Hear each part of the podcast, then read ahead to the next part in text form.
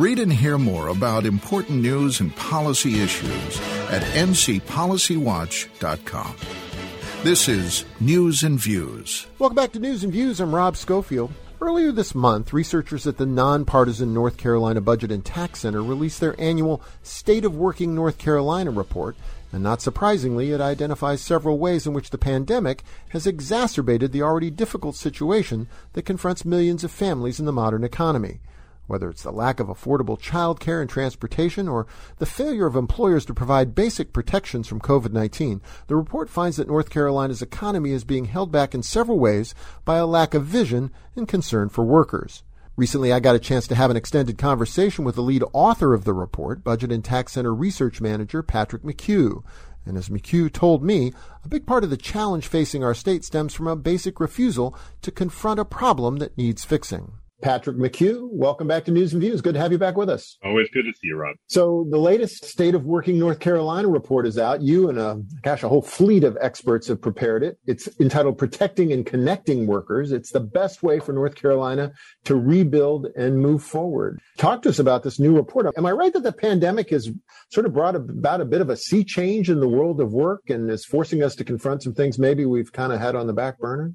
Yeah, absolutely. There's always a lot of ways to talk about this, but when I was thinking about it, put me in mind there was an old country story about a traveling salesman who gets stuck out in the rain kind of between towns, miles from anywhere, comes up on a house and there's a fellow standing in the doorway watching the rain pour down and traveling salesman comes up and asks him like, Hey man, is that all right if I might, you know, stay over the night, get out of the storm? And the guy says, well, you know, the only place I got for you is the kitchen and it leaks so bad in there, you get just as wet as you would staying out here. Traveling salesman's like, well, why don't you fix the roof? And the guy says, are you crazy? It's raining out here. The traveling salesman's kind of like, oh, come on, man. I mean, why don't you fix the roof when it ain't raining? And the guy says, well, then it ain't leaking. And I think that's just kind of the reality of our economy. There's nothing that fundamentally changed during COVID 19. It just made it all the more apparent how poorly repaired the social and economic roof on our state really is. So when something like this comes along, problems that have long been there that make it hard for people to stay connected to the labor force become even more pronounced. And I think that's what we're dealing with right now.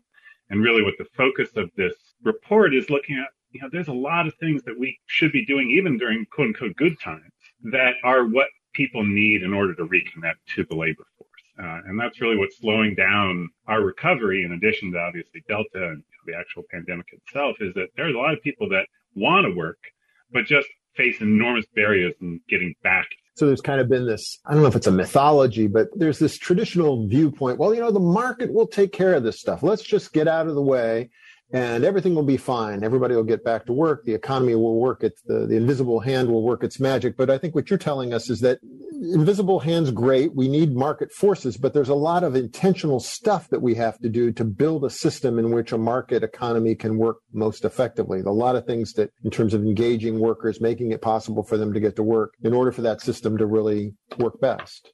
Absolutely. And you know, one way to think about this is the sort of traditional market narrative of allowing labor and capital to find its best uses requires labor and capital to be mobile and to have choices about where to go. And a lot of what we're seeing right now is if you can't afford to put your child in childcare, either because you don't have the money for it or you may live in a community where a child care center used to be and it's closed during the pandemic, well, then you don't have the freedom to take your labor to the market and find its best use. If you don't have a car, you lost a car, you can't afford to buy a new car right now, and you can't get to work, then you cannot be that unit of economic activity that is connecting your labor to where the demand is. So that's the thing is in order for those kinds of market forces to function, you have to have people with the freedom and the ability to join the labor market and to find the job that fits their skill set. So that's the fundamental underlying challenge is we don't have that for hundreds of thousands of North Carolinians right now. So let's dig into some of those. You've, you've, in the report, you identify some of those categories that you've just previously alluded to. Childcare being right near the top of the list. That's something we've talked about for a long time in North Carolina and the, the lack of access to affordable childcare, particularly for lower and middle wage workers. But the pandemic has just turned that into an emergency, one would have to say. And you talk about that in the report and talk about some things we should do. This is exactly one of those things where, to your point, we could have fixed this and it would have put us in a lot better shape. You know, it's both a question of a lack of sufficient subsidies for people that just simply can't afford childcare. And it's also because we allowed a system to exist where a lot of childcare providers were operating on incredibly thin margins. You know, I mean, these are the people that take care of our children all day. And yet many of the workers are incredibly low wage, often at the beginning of the pandemic lacked the personal protective equipment they needed to be safe in the workplace. And so there's a bunch of these childcare centers that just went under. So we already had a lack of provider on top of it being unaffordable for a lot of people. And so this is where even if, you know, Congress passes a big, you know, child care subsidy bill, we still probably have a problem in this state where because a lot of the providers went under and we don't have enough public sector providers where we're going to have a problem to fix that we, we wouldn't necessarily have. So I think that's one, you know, really dramatic example. And that's certainly one of the big ones that the federal census has been surveying people throughout the pandemic. That's a lot of what we use asking, you know, if you are not working, why is, you know, what's the main barrier? And in that survey, at least childcare jumps to the top as one of the main barriers that keeps people out of work. And that's, again, something that's a, an issue for people who want to return to the workforce, and it's an issue for childcare providers themselves. We're talking with Patrick McHugh, who's the research manager for the North Carolina Budget and Tax Center, about the new State of Working North Carolina report. We're talking about childcare right now.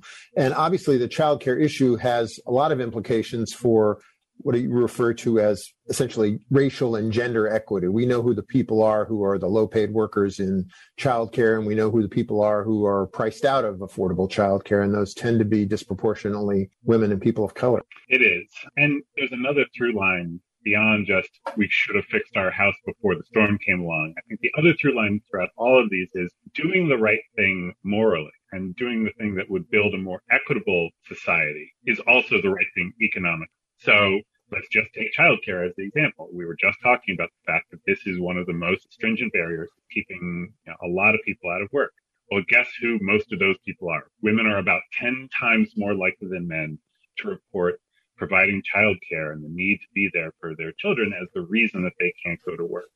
So here's a case where if we do something that helps women disproportionately, we also at the same moment address one of the key obstacles to a more robust recovery. And this is so often the case that doing the right thing to make our society more fair and just is also the thing that will make us more economically resilient. What does that mean in the childcare context? Should we be having larger subsidies? Should we get rid of this waiting list that we have for uh, assistance in North Carolina by by actually fully funding it? Is that what it basically comes down to? Providing more dollars to make childcare affordable and accessible? I think in the short run, yes. That's the short answer is this is a case where we do have a system provide child care subsidies. If we significantly, and we're talking significantly increased funding for that, we could address the wait list. I do think there is a longer term issue there with the structure of how subsidies are provided and the payment rates that we would need to provide either subsidies that are more robust from the child care provider point of view or build additional public options, whether it's through the public school system or other mechanisms that don't rely upon private childcare providers to carry all of the weight. So there's an immediate fix that would sort of at least address the immediate challenges, but to really have the sort of good roof over your house, we will need to make some more systematic investments in childcare that go beyond the current system. Which is something that's done in a, a variety of advanced Western Eastern countries as well. Uh, universal pre-K, free pre-K for kids is something that many countries just take as a given. And it's something, unfortunately, the United States just isn't there yet. And again, this goes back to the question you were asking before. What does it take to run a strong market economy? A lot of times it takes these kinds of basic institutional infrastructure. We built banks in order to create the financial system that allows capitalism to function. This is kind of in a similar vein fundamental economic infrastructure. Well, let's talk about another area of infrastructure that's highlighted in the report, and that's transportation and the fact that there are a lot of barriers, always been those barriers, but they, they too have been exacerbated during the pandemic. Just something as mundane as how much cars cost these days to, to get one that works. Talk to us about some of these barriers in transportation. Well, and again, this is where, you know, a pre-existing barrier can be compounded during a pandemic. There are already a lot of people that didn't have access to a vehicle before the pandemic came along. And there are north of 40,000 people reported a lack of access to transportation as the main reason they weren't able to work over the last several months. So we know that's the big issue. And a big part of that is if you were already on the financial knife's edge, if you were already kind of scraping to make do month after month before the pandemic came along and you lost a job, and even if you ended up getting unemployment insurance benefits eventually, there was probably a break in your income there. That's exactly the type of experience that can cause people to lose their car. You know, a lot of people that maybe barely afforded a car before the pandemic lost it. Now, one of the biggest things that has happened you know, there's a lot of stuff that's gotten more expensive in the last year. I mean, go to the grocery store, there's a lot of things that are substantially more expensive than they were before the pandemic. The cost of used cars has absolutely exploded. I mean, it's hmm. astounding how much more a used car costs right now than just a year ago. So if you lost a car even then, if you got some unemployment insurance benefits to help you make up for some of that lost income,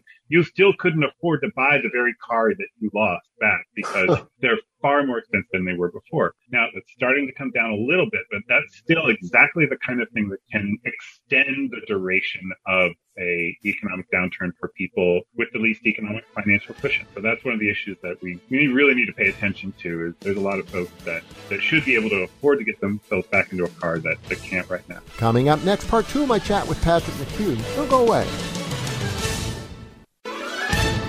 Read and hear more about important news and policy issues at ncpolicywatch.com. This is News and Views. Welcome back to News and Views. I'm Rob Schofield.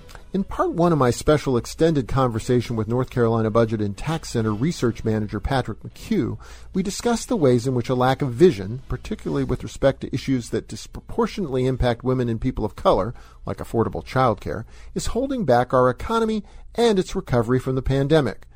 In part two of our chat, we discussed several other areas in which his group's new State of Working North Carolina report identifies a similar pattern, from access to transportation and broadband internet service to the provision of paid sick days for workers and opportunities to train for high-tech 21st century jobs. You alluded to the fact that a lot of people are, are afraid to go back to work. They're worried about the fact that workplace protections may be scant in the particular jobs that they might um, be capable of, of filling.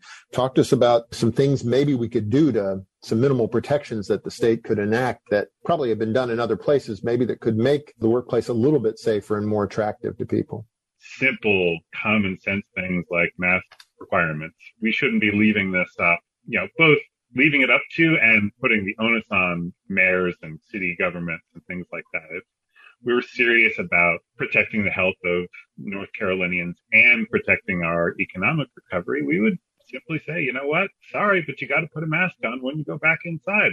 Period. End of story. It's a simple thing. It's not a one shot fix, but it certainly will go a long way. Obviously, the, the politics around vaccine mandates have become incredibly fraught, but everything and anything that our state government can do, it should be doing to make sure that people get that kind of protection. In the absence of those kinds of basic protections, then there's just no path out of this as far as you know what most experts uh, would, would tell you. And i certainly won't claim to be a public health expert. I think the other thing that both during the pandemic and again what's good for you during bad times is also helpful during good times is we don't have a robust workplace safety inspection regime in this state. We need tools to hold employers accountable for protecting the lives of the people that work for them. And throughout the pandemic, we've seen that we don't have that. We don't have a way to say, you know what, if you're going to ask somebody to come and work for you and to help put money in your pocket, then the least you can do is make sure that the job you're asking them to do doesn't kill them.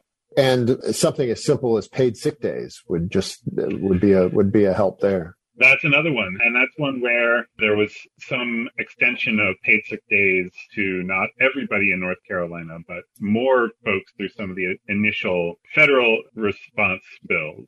And based on, there's some really strong evidence that extending paid sick days could have averted thousands of cases of COVID a week in North Carolina during some periods of the pandemic. Because obviously, if you don't have the option to stay home when you think you might be sick. You end up going into work. You end up getting more of your colleagues sick. You get your customers sick. It's just the height of lunacy to require people to go to work when they're sick, regardless of whether you happen to be in the middle of a virulent pandemic. So that's another case where a straightforward policy change that's good for people in good times would be even more beneficial during a storm like this. One area where it seems like maybe we're starting to see some headway again, it's going to be incremental and slow, is access to broadband. That's another topic you deal with in this report. We know that so many people have moved to uh, working online. We're doing this interview online. Talk to us about what more the state of North Carolina could be doing. It's obviously important not just for workers, but for students. There's there's just so much more that needs to be done to expand broadband access. Am I right about that? Yeah, I'll start with the the good news, and you're kind of hinting at it, I, I do think we're seeing a growing consensus that we need to do more to address broadband infrastructure access at the very least. Now, it hasn't been met with the kind of investment that's actually needed to address the problem, but we have seen some steps over the last few years to put more money into grant programs that can assist broadband providers in extending their networks to neighborhoods and communities that are not currently served. And most of that's focused on rural North Carolina. Now, one thing that I think is important to recognize is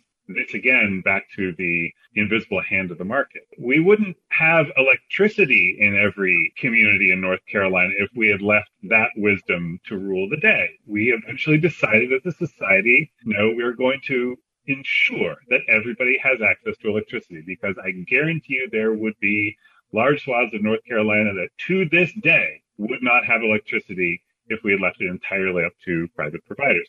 Same thing is true for broadband. Both true in rural and urban North Carolina. And this is where I think we need to really look further down the road and extend the conversation. It's not just about whether there's broadband in the ground.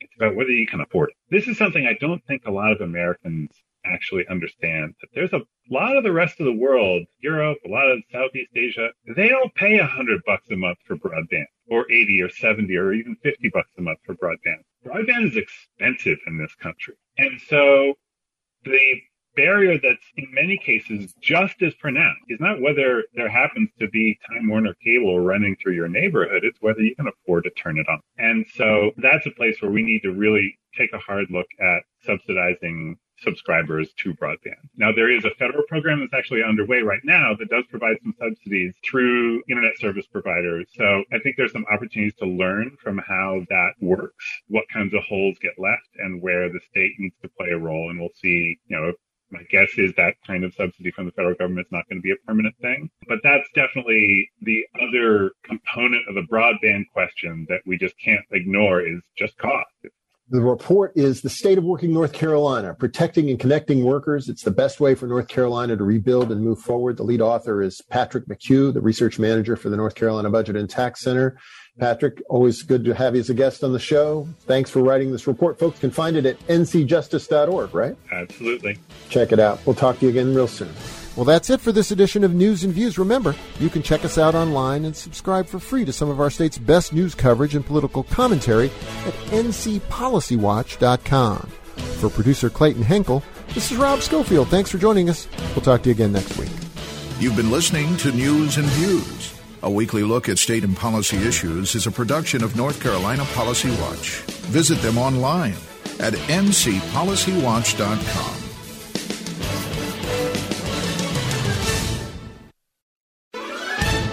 Read and hear more about important